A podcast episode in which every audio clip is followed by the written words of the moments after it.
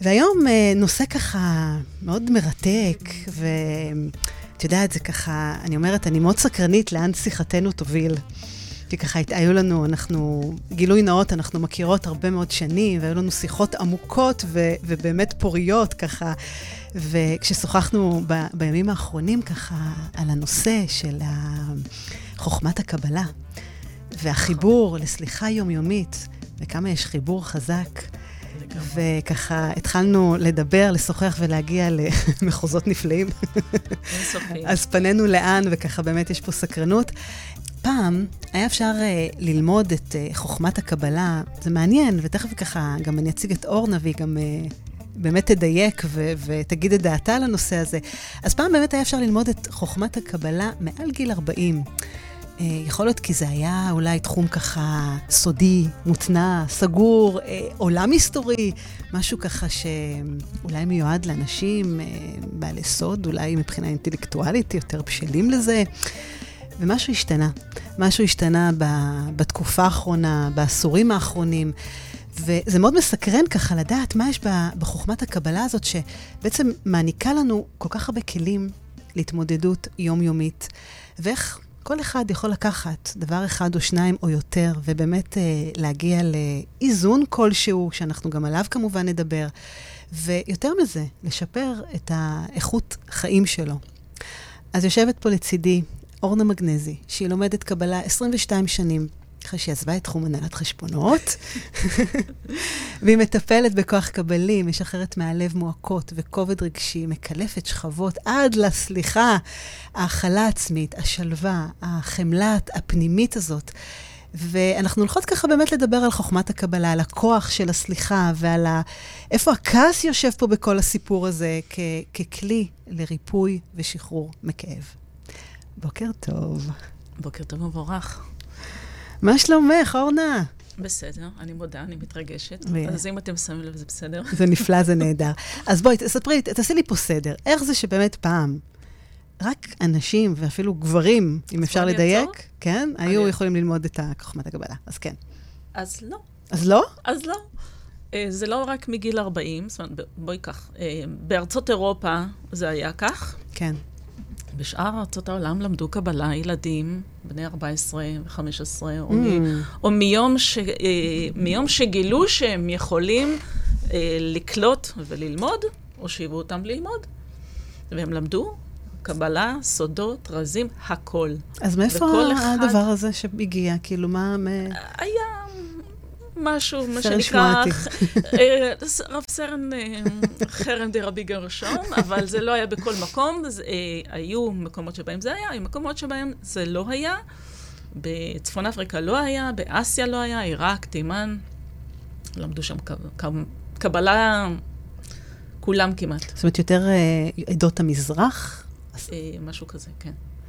אוקיי, אז עדיין הייתה איזו חלוקה, זאת אומרת, עדיין היה משהו שם ככה שהפריד, או שבאמת אה, הפך את הקבלה למשהו אחר שונה? ש... לא, זה היה שם סוג של חרם, זה היה מכעס, אפרופו. מה, למה חרם? סליחה, מה, מה, מה קרה שם? מה שנקרא חרם דרבי גרשום, הם לא בחרו אותו לנשיאות או משהו כזה, בואי נדלג לשלב הבא, משום שזה גם כוח של מקובלים שהם יכולים לעשות, אבל, ובכלל... הם, כנראה שהדור שם לא היה עדיין מוכן. זאת אומרת, אנחנו יודעים שאנחנו מקבלים שפע כאשר אנחנו מסוגלים לקלוט אותו. Mm, וגם okay. זה בוטל, אגב. אז מהיום חובה על קטנים וגדולים, נשים, ילדים, וכל המרבה הרי זה משובח. את מאמינה שהיום אנחנו מסוגלים לקבל את השפע הזה? ברור, אנחנו צריכים. זה יותר ממסוגלים. אנחנו צריכים את השפע הזה. אנחנו חייבים אותו. Hmm. ממש, לקיום יומיומי שלנו. האמת, אני אגיד לך, איך חיים בלי זה? וואו. נכון להיום, זה, זה הפוך. איך, איך החיים בלי? מה, מה עושה מי שאין לו? איך הוא מסתדר בקטעים שהוא צריך עוד קצת כוח? ואיך הוא בקטעים שאנחנו צריכים אור נוסף?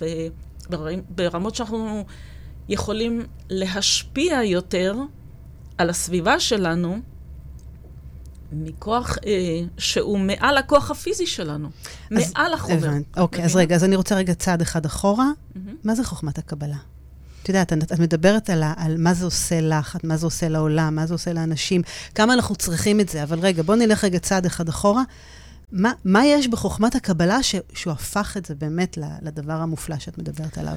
אז בוא אני אומר, קודם כל, חוכמת הקבלה מדברת על סדר העולמות, מלפני בריאת העולם הזה, העולמות שמעלינו, כל העולמות כולם, עד אחרי שיחזור למה שהיה לפני שקרה. אוקיי.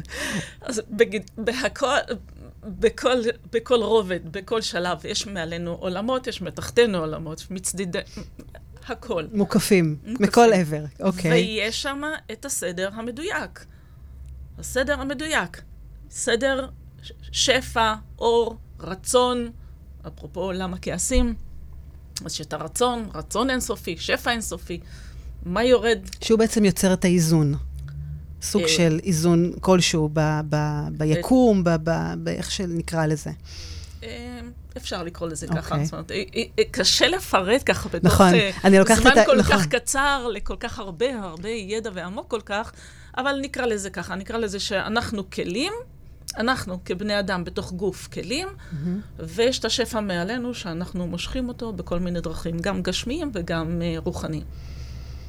אוקיי, אוקיי. ושם בעצם יש את התקלה, או שלא. זאת אומרת, שם באמת משהו מתפקשש לנו. התקלה התחילה עוד לפני שנולדנו. אורנה, את מסבכת אותי, מה? תעשי לי סדר. רגע, לא, אני אעשה לך סדר, אני אעשה לך סדר.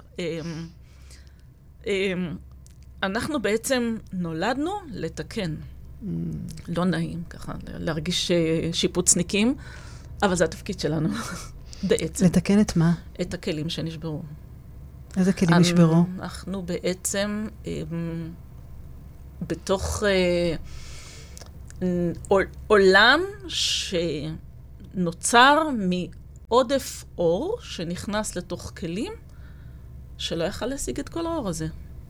איך אני אסביר לך את זה במושגים? זה קשור למשל לחטא גן העדן, זה קשור... גם, כן, כן, כן, כן, אבל איך אני אסביר לך את זה במושגים, אם אנחנו מדברים על כעס, וכן לחבר את התוכנית ולא לעוף מדי קדימה למקומות שלא יחברו אותנו, אז אני רוצה לקחת אותך כמו לכלים פיזיים שאת שופכת לתוכם חומר שהם לא מסוגלים להכיל. זאת אומרת, לכל פלסטיק חד פעמי, לא תשפכי מים במעל מאה מעלות, היא תימאס, היא לא תחזיק את זה. כך, כך זה שפע אור מאוד מאוד גדול, מאוד מאוד עוצמתי וחזק, שנכנס לתוך כלי שלא מסוגל להכיל. יש אנשים שרואים אה, דברים ולא מסוגלים להכיל אותם. אוקיי, זה הבנתי. אור שהם לא מסוגלים להכיל, הם נשברים. ילד שנכנס לחנות צעצועים, ענקית, ואומרים לו, אתה לא יכול לגעת. ועכשיו הוא מתוסכל נורא. נכון, נכון. זה שבירה מסוימת. נכון, לגמרי. אז כל הדברים שאנחנו אה, לא מסוגלים להכיל בתוך הכלי שלנו, שיוצר בנו איזושהי שבירה, כעס, התנגדות, אה, חוסר סביעות רצון, התנגדות בין רצונות. אנחנו בני אדם שונים עם היגיון שונה, ואנחנו לא תמיד מסכימים עם אותם רצונות, ולכן אנחנו מתנגדים. פה נוצר מצב של כעס. נכון, לגמרי. אי צדק וכעס ותסכול וכולי. ועוד אני לוקחת את זה למה שאת אמרת קודם, שבאמת אנחנו נולדים בשביל לתקן פה משהו. זאת אומרת שמראש, יש לנו איזו שליחות לכל אחד ואחת מאיתנו פה, לעשות פה משהו אחד קטן, איך את אמרת, להאיר באלף את האור ו... ו- ולשנות פה משהו, ואז אנחנו נכנעים ל- ליצרים ולפיתויים ו- ולחוסר צדק ולכעס ולהשמה ולשיפוטיות ו- וכו' וכו', ופה זה כל כך מתחבר לי לסליחה היומיומית ו- וכו'. ואז בעצם אנחנו נופלים. נכון. ונכנסים לסוג של uh, uh, משברים, ואני אומרת, בוא, בוא רק נראה, אתה יודע, נת, אני אומרת, בוא, בואי נציץ רק לאחור לשנה וחצי האחרונות שחווינו עם המשבר הכלכלי והחברתי והתרבותי והאישי והערכי, ו- ובאמת הרבה הרבה דברים פתאום נפלו, נרמסו. נכון.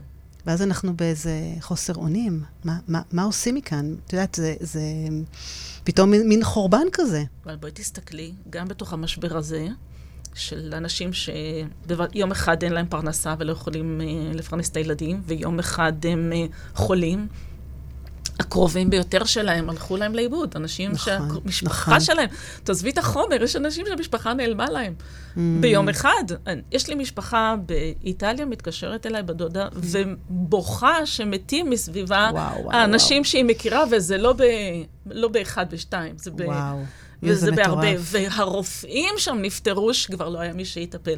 אז, אז בוא נאמר ככה, אז ניקח את זה למקום של, מהמקום הזה, יש אנשים שנפלו, ויש אנשים שצמחו. נכון. אני מכירה גם אנשים שמהמקום שלה אין עבודה, הלכו לבחור להיות שליחים. כן, המציאו את עצמם מחדש, בדיוק, לגמרי. בדיוק, עשו אה, חישוב. עשו משהו מחדש. חדש. אז אפשר להגיד, האם, אני, אני שואלת, האם אפשר להגיד שלמעשה אה, תורת הקבלה, בעצם הסיבה העיקרית אה, אה, לצרות, למכשולים, לכאב, לסבל, ש, שבעצם כולנו, כל אחד הרי סובל ממשהו, כל אחד יש לו את התיק שלו בצורה כזו או אחרת, זה בעצם אה, אה, מגיע מאיזה חוסר איזון במערכת האנושית, שבעצם בא לידי ביטוי בשנאת חינם, בפירוד, ב, בכעס, ב, ב, במקום הזה? אני אגיד לך, אנחנו סוג של רצון. כן. אנחנו כל הזמן רוצים דברים, בין, בין הבסיסיים ביותר, כן. לנשום, וזה לא מובן מאליו, מסתבר, mm.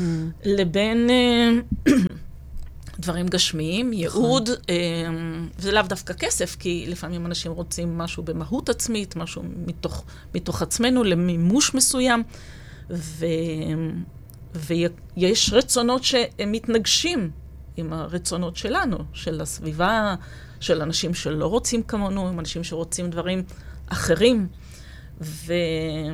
ובעצם כשמי שמולי לא רוצה, לה... כביכול, או שהוא יכול, שהוא לא יכול, לעזור לי, אני מסתכל עליו עכשיו כעל אויב. נכון. רגע, ולפני שאני תולה אותו, צולה אותו, נכון. ומתגן אותו לנשום, לקחת נכון. נשימה, לקרוא את המצב מלמעלה, ולא רק בערכי, מהנקודת מבט שלי, שנייה רגע לצאת מתוך עצמי, ולהסתכל על הכל מלמעלה, באור של חמלה. יותר אובייקטיבי. נכון. אור של חמלה. רגע, אולי לצד השני גם יש משהו, אולי הוא לא ממש שונא אותי, אולי גם הוא לא יכול באמת כרגע.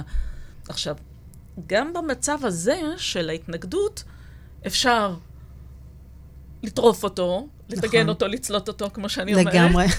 או, שנייה רגע, איפוק. איפוק, ולנסות לדבר, את יודעת, יש אנשים שהם באמת לא רוצים.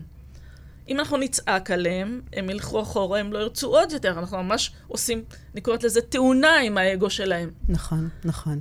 ולפעמים אפשר לבוא, אני קוראת לזה כדרך הארון. הארון הכהן, הייתה לו אהבת הזולת ואהבת שלום, היה רודף שלום. תבוא תדבר ליבו, תגיד לו, ממקום שהוא מרגיש שאתה אוהב אותו. אתה לא מאיים עליו, אתה לא שופט אותו. שאתה מסביר לו, לא כי אתה כועס עליו, אתה מסביר לו כי אתה רוצה רגע שהוא יבין אותך, כי אתה עכשיו קצת קטן טיפה, קצת להקטין את עצמנו, קצת לבוא מוויתור. אני לא חכם כמוך, אתה חכם, אני קטן, אני רוצה רק להגיד לך איפה המצוקה שלי. ואז, ממקום של מתנגד משמולנו, הרבה פעמים מוצא את עצמו, מוציא את הלב שלו לקראתנו. וואי, זה ממש גישה, זה ממש התנהלות זה, אחרת זה, לגמרי. זה... וחוכמת הקבלה מתחברת לפה ומדייקת אותנו בנושאים האלה. במקום של החוסר שיפוטיות, במקום של האיפוק, של לא ישר להגיב ולשפוט, במקום של החמלה, כמו שאת אמרת, להיכנס לנעלי אחר ולראות את הדברים מלמעלה. תראי גם, זה, זה עומק מאוד מאוד גדול. למה שנקרא בחוכמת הקבלה, יש שלבים ובחינות.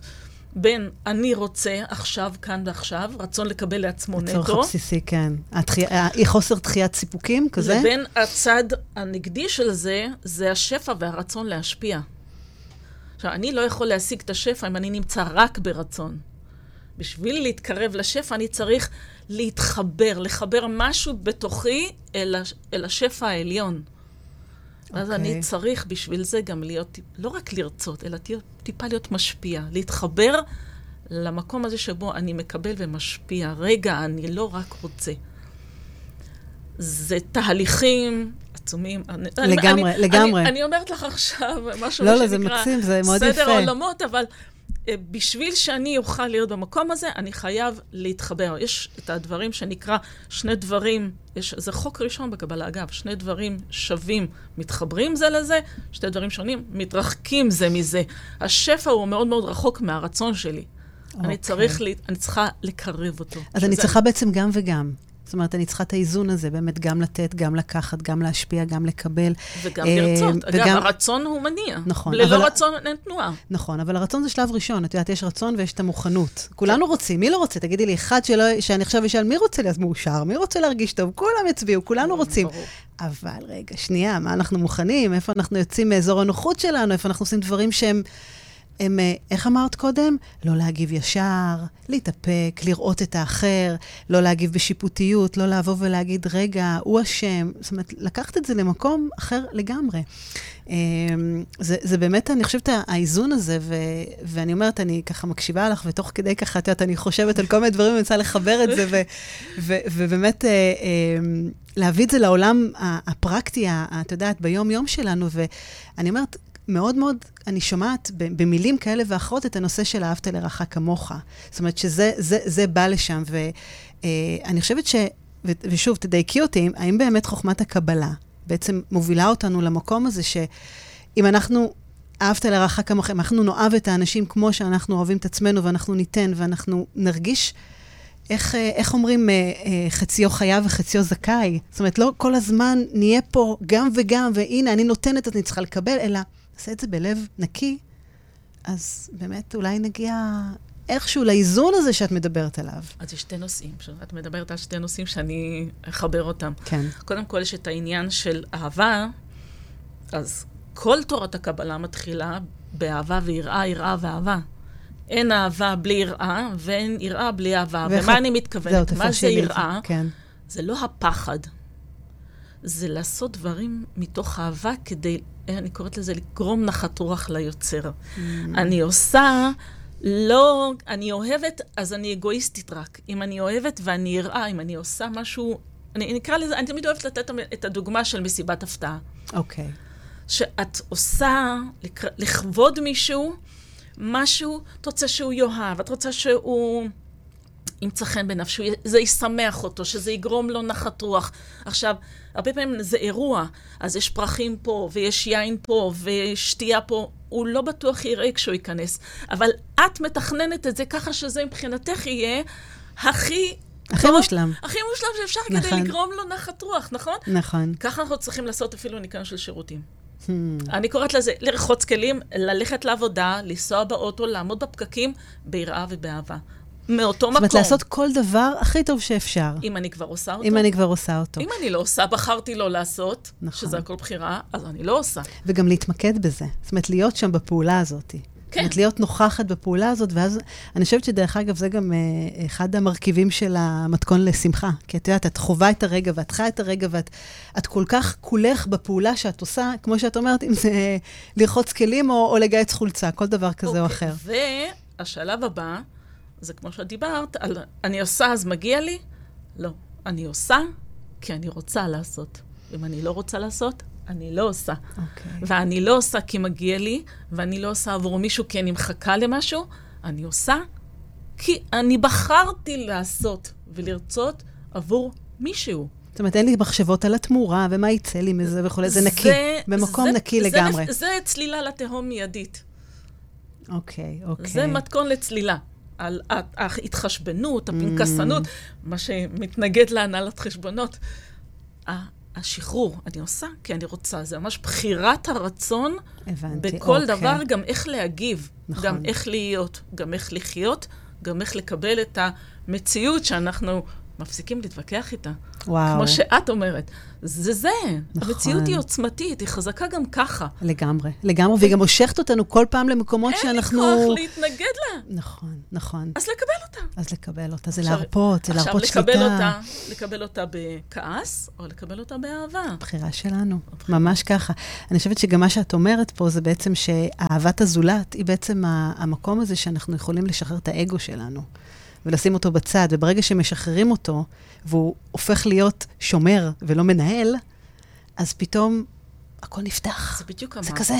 זה השומר, זה לא המנהל. בדיוק. כי הוא טוב, הוא נחמד, לא צריך להעלים אותו. זה רגש שאנחנו צריכים. כעס הוא רגש זיהוי. מה מעורר בנו כעס? עוולות, דברים שלא מתנהלים. אז זה לא בשביל שנתנהל מתוך כעס, אלא כדי שנזהה שיש בעיה שצריכה טיפול, עזרה, ונמשיך לחיות במקום שאנחנו מטפלים בזה, מתוך אהבה ולא מתוך כעס. כאילו מה שבעצם את אומרת, כעס תמיד יהיה. בואו, זה לא משהו שאנחנו יכולים להעלים ולמחוק, הוא תמיד יהיה. השאלה איך אנחנו בוחרים לטפל בו, איך אנחנו בוחרים להגיב אליו. הוא לא חייב תמיד להיות. הוא רגע שמתעורר מול עוולה. נכון. הוא לא חייב תמיד להיות, הוא לא חייב לגור לידינו. לא, אני, אני מעדיפה שהוא לא יהיה. ברור, לגמרי. אבל את יודעת, יש עוצמות. זאת אומרת, את יודעת, אני תמיד ככה, אני מדייקת את זה שיש התקפות זעם, יש כעס, יש זעף, יש חוסר נוחות, יש חוסר נחת, יש אי נוחות. זאת אומרת, זה עוצמות כאלה. אין אף אחד שחף מזה. ברור. אין אף אחד שחף מזה כולנו. אין דבר כזה שהכל נקי ולא מדגדג לנו משהו ברור. אבל השאלה, מה את עושה עם זה?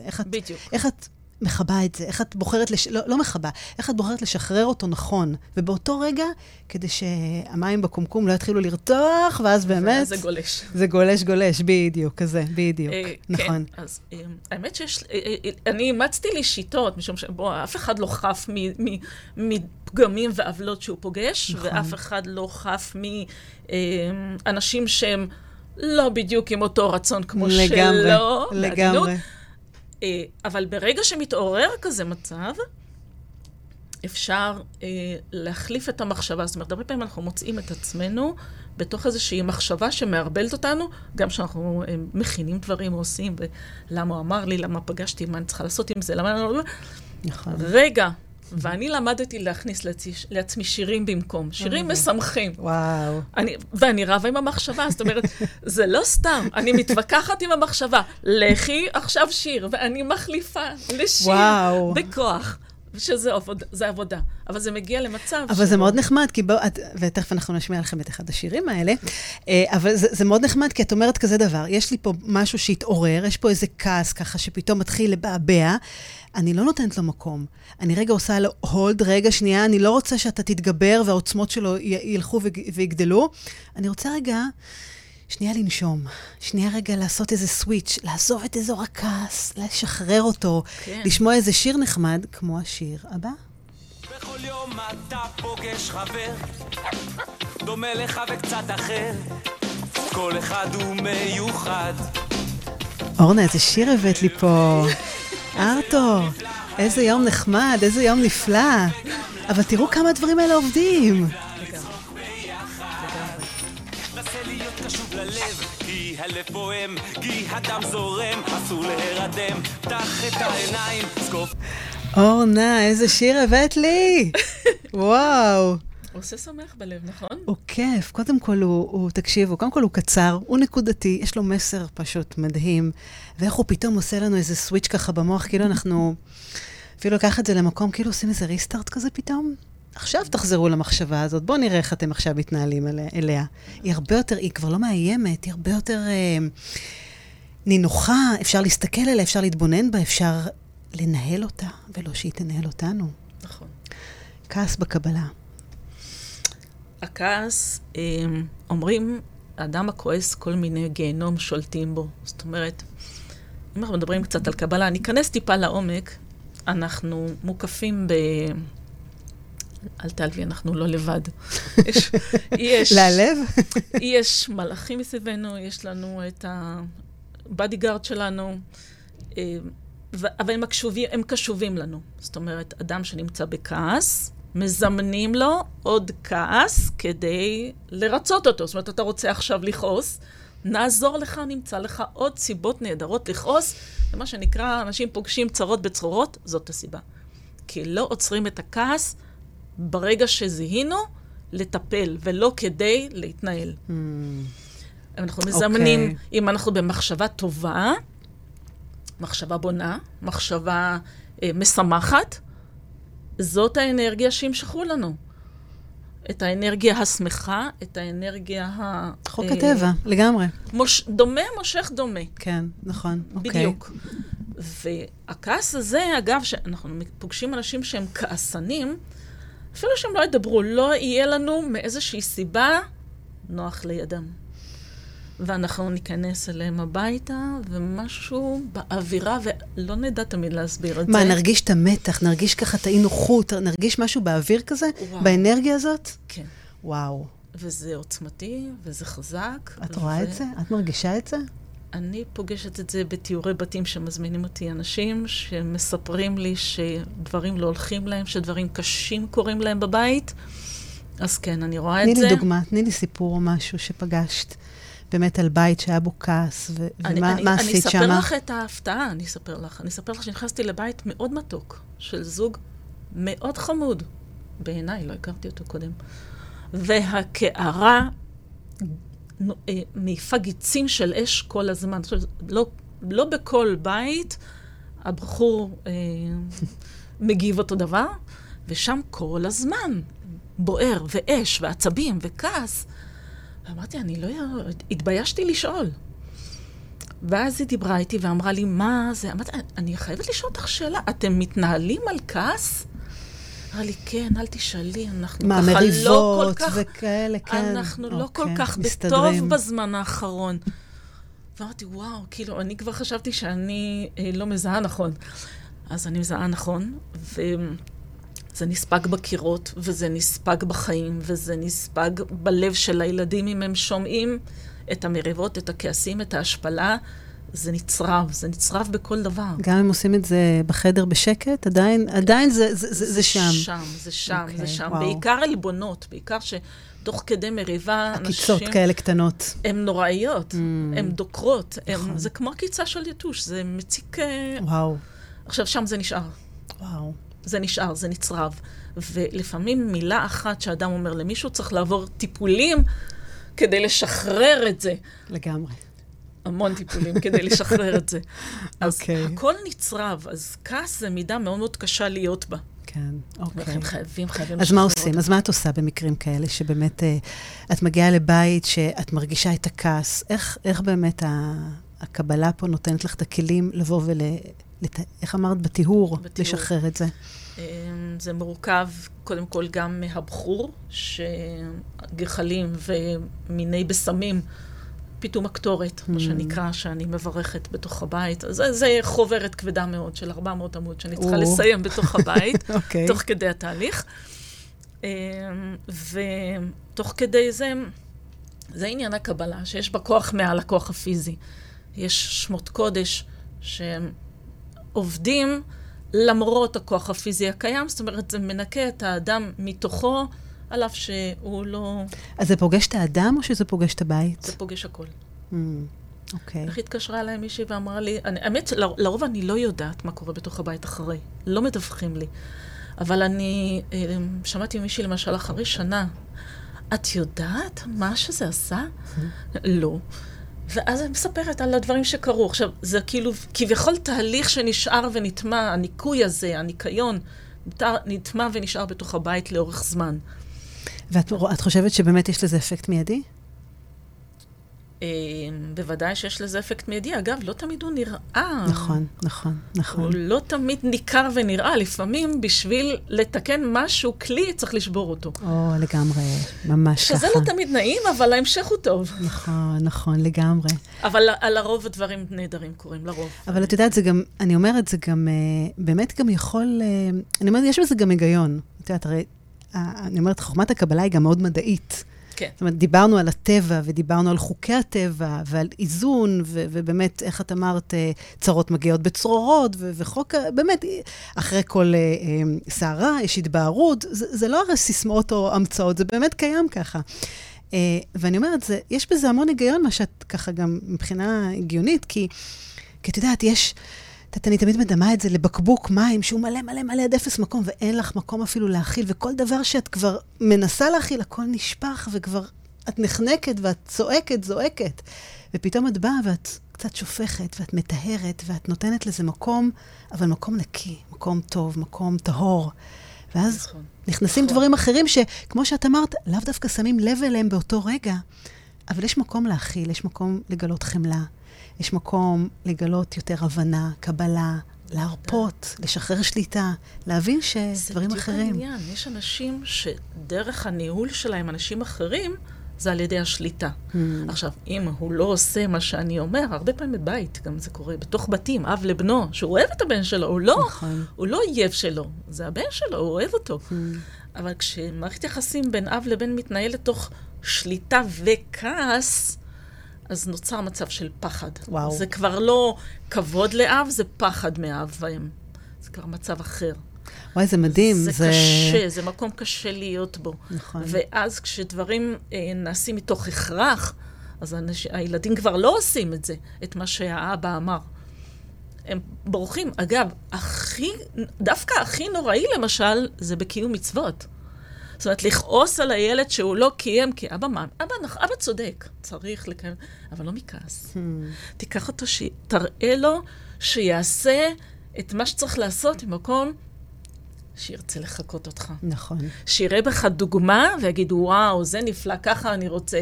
וכשהדוגמה היא מכעס, אז ככה אני לא רוצה, בוודאי. את יודעת, אני חושבת שברגע שיש פה כעס, אז מפחדים.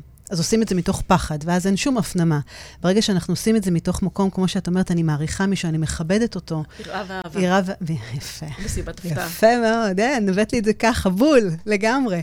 אה, וזה מדהים, כי אני חושבת שזה אה, שני דברים. אחד, אני חושבת שבאמת מה שאת מספרת פה על התיהור שאת עושה בבתים, ואת באמת מנקה פה את ה... מנקה את הכעס ונותנת מקום לחמלה ולאהבה וליראה וכולי. אני חושבת שזה גם מאפשר לאנשים, אם אני לוקחת למשל, את יודעת, משפחות וסכסוכים בבני זוג, את יודעת, אנשים שאפילו באמת נמצאים עכשיו באיזה מקום ככה של, של רגע לעזוב, להיפרד, משבר, אובדן, לא משנה מה. אז אני אומרת, זה גם פתאום נותן לך... מרווח נשימה, לראות דברים אחרת.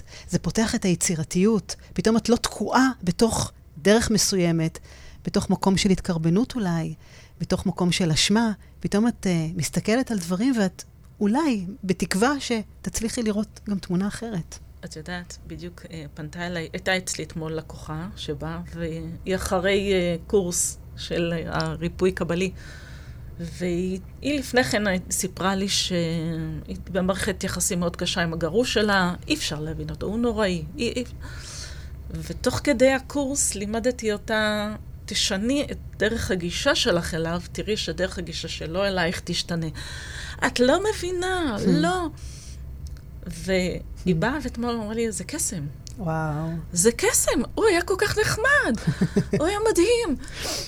זה לא שאני חוזרת לאהוב אותו, אבל פתאום היא רואה בו משהו אחר. יש הבנה. זה פתאום שיח אחר, זה פתאום דרך אחרת לדבר.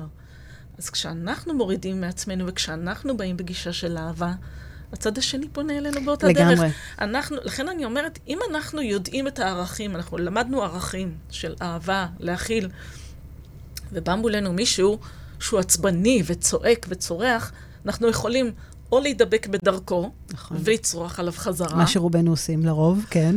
או רגע, לנשום ולהגיד, רגע, ככה אני לא אוהב. עכשיו, אם אני צורחת עליו בחזרה, אני קופי שלו, מה ההבדל בינינו? זה בחירה. אם אני נושמת, אומרת, רגע, שנייה. אגב, זה המקום לדבר יותר נמוך ממה שאנחנו רגילים, ולדבר בשקט, הוא ישתוק כדי להקשיב לנו. שזה קסום, זה עובד מאוד יפה. זה מקסים, את יודעת, וכמו שאמר הלל הזקן, אנשים יעצבנו אותנו, אנשים יכעיסו אותי, אני בוחר, האם לכעוס, האם להתעצבן. זו בחירה שלנו באמת איך להגיב, ומה לעשות עם זה. וזה ישר מוביל אותי לנושא של הסליחה. כמה הסליחה פה מתחברת למקום הזה, של באמת הניקיון, והמקום הזה שהרבה פעמים, אל תחכו לסתירת לחי שתגיע. זאת אומרת, כבר שאתם מאתרים שמשהו לא בסדר, שמשהו לא טוב, אז יש באמת, כמו שאורנה אומרת, את הנושא של התיאור, או העניין של הגישה, או יש כל כך הרבה דרכים, אבל אני חושבת שזו המודעות הזאת, שאת מדברת אליה גם בחוכמת הקבלה. קודם כל, בוא נבין שיש לנו את הכלים האלה, ונפתח את העיניים, ונתחיל להשתמש בהם ביום-יום שלנו. בוודאי. סליחה זה דבר שחייב לבוא. אם אנחנו, אם חסר לנו סליחה אל מישהו, או בוא נתחיל עם עצמנו. Hmm. הכעס בדרך כלל, באופן מפתיע, כשאנשים שמפנים כעס למישהו אחר, בדרך כלל, אם אני ממקדת אותם, אני שמה לב שהם כועסים קודם כל על עצמם. Okay. או על התגובה הלא נכונה שלהם, או על מעשה שהם עשו שבעקבות זה הם קיבלו את התגובה שמהצד השני. הכעס קודם כל על עצמנו, ובדרך כלל זה גם עמוק יותר. זה לא מההתחלה, אלא זה ממשהו שאני מכיר מקודם. נכון. אני יודע להשיג דברים מכעס, כי כשאני הייתי קטן, כעסו עליי, אז אני לא בסדר. אז אני עכשיו לא מתעצבן על מישהו שגם הוא בערכי לא בסדר, נכון. ואני עכשיו כועס עליו, כי זה מה שהוא צריך לקבל עכשיו. מה שהוא צריך לקבל, בדיוק, ועכשיו, וואו. ברגע שאנחנו נמצאים במקום של, רגע, אני סולח לעצמי, אני יכול לשנות, אני יכול לראות אחרת, אני יכול לחוות חו... חוויות חיים שונות, וואו. אני יכול לסלוח לעצמי, אז אני, אני כבר לא רואה את הפגם אצל האחר. זה כמו מכוניות, נכון? ברגע שיש לך רכב, את רואה אצל כולם אותו דבר על הכביש, ככה עם הפגמים שלנו. את יודעת, תמיד יש את הדוגמה של אישה בהיריון, שפתאום מסביבה כולם, עם הגלות וזה, וכן, זה נכון. אז אני עם הרכב, תמיד אני רואה. גם מכוניות צהובות, כי זה משהו שסתם. זה סופרים. זה סופרים, כן, לגמרי. מה זה סליחה בשבילך? סליחה בשבילי היא סוג של דרך חיים. עכשיו, זה לא קל. נכון. זה לא קל, לא קל לבוא ולהגיד, וואו, רגע, טעיתי, ואני עכשיו הולך להתנצל בפני מישהו. זה, זה הרבה לי נשום עמוק, וזה לא קל לעשות את זה, אבל זה סוג של הורדת משקולת מהלב, ממש, מורדים טון מהלב, ממש, ממש. והרבה פעמים אפשר לעשות את הסליחה הזאת פיזית ממש עם האדם. לא תמיד אנחנו פוגשים את האדם שאנחנו רוצים לומר לו סליחה. לא תמיד הוא בחיים. נכון. אבל לפחות לעשות סליחה רוחנית איתו, מה שנקרא, בלב מולו, להרגיש את המקום הזה שבו אנחנו כמו פונים אליו. אני מדליקה נר. Mm. ומדברים שם מתוך המקום הזה של ממש לבקש סליחה, זה קצת להקטין, זה קצת להוריד משהו מעצמנו, זה קצת אה, להוריד את הגאווה, אבל גם להנמיך אותה, היא כבר לא יושבת בקו האפס. נכון. זה טיפה נמוך יותר, אבל לפעמים זה נכון, זה הנכון. ברור. כשאנחנו בטח. רוצים משהו ממישהו, אנחנו לא באים אליו בהתקפה, אנחנו באים במקום שהוא קצת נמוך, טיפה, טיפה להוריד מהאגו, טיפה, אה, כשאנחנו, אנחנו בעצם צריכים אותו, אז אנחנו לא צריכים לבוא בהתנסות מעליו, זה כמו שאם מישהו דופק בדלת, אני בפתח. עכשיו, אנחנו עניים בפתח לגבי כל דבר. אם אנחנו דופקים בדלת, דופקים אצלנו בדלת, ואני רוצה לאכול, אני נורא רעב, תביא לי אוכל כבר, תורק לו את הדלת, לך מפה, וזה לא מעניין את הפחד. אבל אם הוא בא בהקטנה מסוימת, והוא אומר, אני רעב, לא אכלתי, אתה יכול לעזור לי, אז כמובן שאנחנו פותחים לו את כל המקרר. נכון. ככה בכל דבר בחיים שלנו. אנחנו באים בגאווה והתנסות אלו דברים שאנחנו רוצים ברצון וכעס, אנחנו בדרך כלל חוטפים את הסתירה. לגמרי, לגמרי. ובאמת שאנחנו מקטינים את עצמנו מעט, אז פתאום זה מגיע. זה מגיע וזה עובד, ואני חושבת שזה... זה גם מקום של סליחה. מאוד, מאוד. זה הבחירה, אני חושבת שזה גם הבחירה בסופו של דבר, לבחור בחיים, לבחור לחיות, באמת באמת לחיות ו... ולהיות מאושר ושמח, ושוב, זה לא משהו, זה נקודות אור במשך היום, וכל מיני דברים קטנים שאנחנו שמים לב אליהם. ואין ספק, זה דרך חיים, זה דרך חיים שהיא יומיומית, לא, לא סתם ככה מגיעה בכזה, ככה בלחיצת כפתור. את יודעת, אני רוצה להגיד עוד משהו. כן. הרבה פעמים אנחנו, אנשים כועסים על מישהו ברמה כזאת, שזה כבר ממש פוגע להם באיברים בגוף. בטח. וזה כמו לשתות כוס רעל ולחכות שהוא ימות. נכון, אבל אנחנו מרגילים את עצמנו. בטח. לכל מחשבה היא ממש משפיעה על תאי הדם שלנו, על הלב שלנו, על התפקוד. אנחנו יכולים לאכול את כל האוכל בעולם, סליחה על כל התזונאים, כל אוכל בעולם, אם נאכל אותו ונרגיש טוב, ונהיה בטוב, ונהיה בשמחה, ונהיה בשלמות, אז...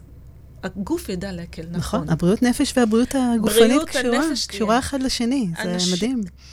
מי שיוכל את האוכל הכי בריא והוא יהיה בכעס כל הזמן, לא בטוח. זה לא יעבוד, זה, זה לא יעזור. זה לא מתכון לבריאות דווקא, זה, זה לא, לא דווקא מתכון. ואני אומרת, יש המון המון דרכים, ובאמת את ככה ציינת כמה, ואת יודעת, אני מאוד מתחברת על נושא של, בתהליכי סליחה, גם מול אנשים שלא בחיים, או בכלל, גם אנשים שאנחנו רוצים, לבקש סליחה, לסלוח, לא תמיד חייבים לעשות את זה מול הצד השני. אני תמיד משתמשת בכלי של הכתיבה. זאת אומרת, בחלק מהתהליכי סליחה זה בסופו של דבר לכתוב מכתב. מכתב מאוד מובנה, מדויק, שיש פה באמת את המקום הזה שאיך זאת אומרת, קצת להקטין את עצמי, אבל אני מקבלת משהו הרבה יותר גדול. מקבלת את החיים שלי בחזרה בסופו של דבר. אורנה, וואו, אנחנו ככה מתקרבות לסיום. ו... לא כל כך מהר. כן, אה? נכון? אז אני רוצה ככה באמת שתסכמי לי, וגם תתייחסי לנקודה הזאת, מאיפה מתחילים ככה, מי שבאמת את יודעת ככה, פתח לו קצת את, ה, את הלב, ורוצה ככה יותר להעמיק, מאיפה מתחילים ללמוד, לה, להקשיב, לשמוע, ובכלל, איך, איך את רואה את, ה, את הנושא הזה של האהבה, יראה, ככה באמת ב, ביום-יום שלנו? אז אני אתחיל בש... איך, איך, איך, איך עושים את התהליכים? זיהוי. אוקיי. Okay. תהליך זיהוי הוא הכי חשוב, זאת אומרת שאנחנו צריכים לזהות את המחשבות, שבמוח שלנו, מה אנחנו חושבים? אנחנו חושבים על טוב, או אנחנו חושבים על רע? אנחנו חושבים איך אה, לנקום, או שאנחנו חושבים איך להטיב, איך לפתור את הבעיה. מה שבמחשבה שלנו זה מה שיגיע. אם אנחנו נחשוב על פתרון הבעיה, אנחנו נקבל אותה. נכון. אם אנחנו נזמן את הכעס או את הבעיה, אנחנו נקבל בעיה נוספת, כי זה מה שבמחשבה שלנו. ולכן הצד הכי חשוב זה הזיהוי. אנחנו לא שמים לב, אנחנו... וגם אני נפלת בזה, אבל אני, ארתור מציל אותי, אני אקרא לזה. תאמצו את זה, זה מקסים. הזיהוי, רגע, רגע, זוזים שם. זה לא מקום טוב להיות בו. תעצרו, תעצרו את אזור הכעס הזה, בדיוק. וביד של ברזל ממש, כאילו, לעצור את הכעס ולעבור לשיר שמח, ומהשיר השמח להתחיל לבנות את התשובה. וואו. כי זה כבר תדר בלב של שמחה, מכאן אני יכולה לעבוד. אנחנו יכולים גם פה לעבוד מהשכל ולא מהרגש. הרבה פעמים שאנחנו פועלים רגשית, אז אנחנו עובדים אוטומט ואומרים דברים שלאו דווקא הם רציונליים באותו רגע. כן, כן. זה הקטע בלנשום עמוק, זה הקטע ב... איזה תשובה אני רוצה לתת? תשובה שתפגע במי שמולי ותיתן לו קצת עוקץ, וטיפ-טיפה ציניות עם עוד קורטוב של רוע. נכון. או רגע, רגע, אני רוצה לחבק אותו רגע, שירגיש את האהבה ממני, הוא כבר לא ירצה לדקור אותי בחזרה. כי אם אני שולפת ציקה, אני מקבלת ציקה. לגמרי, ממש ככה. וזה בחירה, וזה בחירה של כל אחד מאיתנו, זה באמת המקום שאנחנו, אפשרות שלנו, לראות את, ה, את התסכול והמרמור והכעס וההתקרבנות, או, או לבחור, להסתכל אחרת, לחמלה, לאהבה, ליראה, והרווח, אני חושבת שכל אחד ואחת מאיתנו ככה יודעים. אורנה, תודה רבה. ככה באמת, אני אומרת, אני חוזרת לתחילת התוכנית, ככה שאמרתי, אני ככה סקרנית לדעת לאן זה יוביל, ואני אומרת, היה מאוד מעניין, וככה באמת מחבר ככה כל מיני דברים, ובטח של הסליחה היומיומית ולכעסים, ותעזבו, לחיים שלנו, לחיים שלנו, הרי מי לא רוצה לחיות טוב יותר בסופו של דבר? אז אם יש לכם כלי, יש לכם שיטה, יש לכם משהו שיכול לעשות לכם טוב, רק קחו אותה, תאמצו, ובאמת, שכולנו, יהיה לנו טוב יותר בעולם, אז איך אמרת, כל אחד... יכול לתקן פה משהו, משהו קטן, ואם כל אחד מאיתנו ייקח את הדבר הקטן ביותר, אז העולם של כולנו יהיה הרבה הרבה יותר יפה. לגמרי. אז תודה רבה.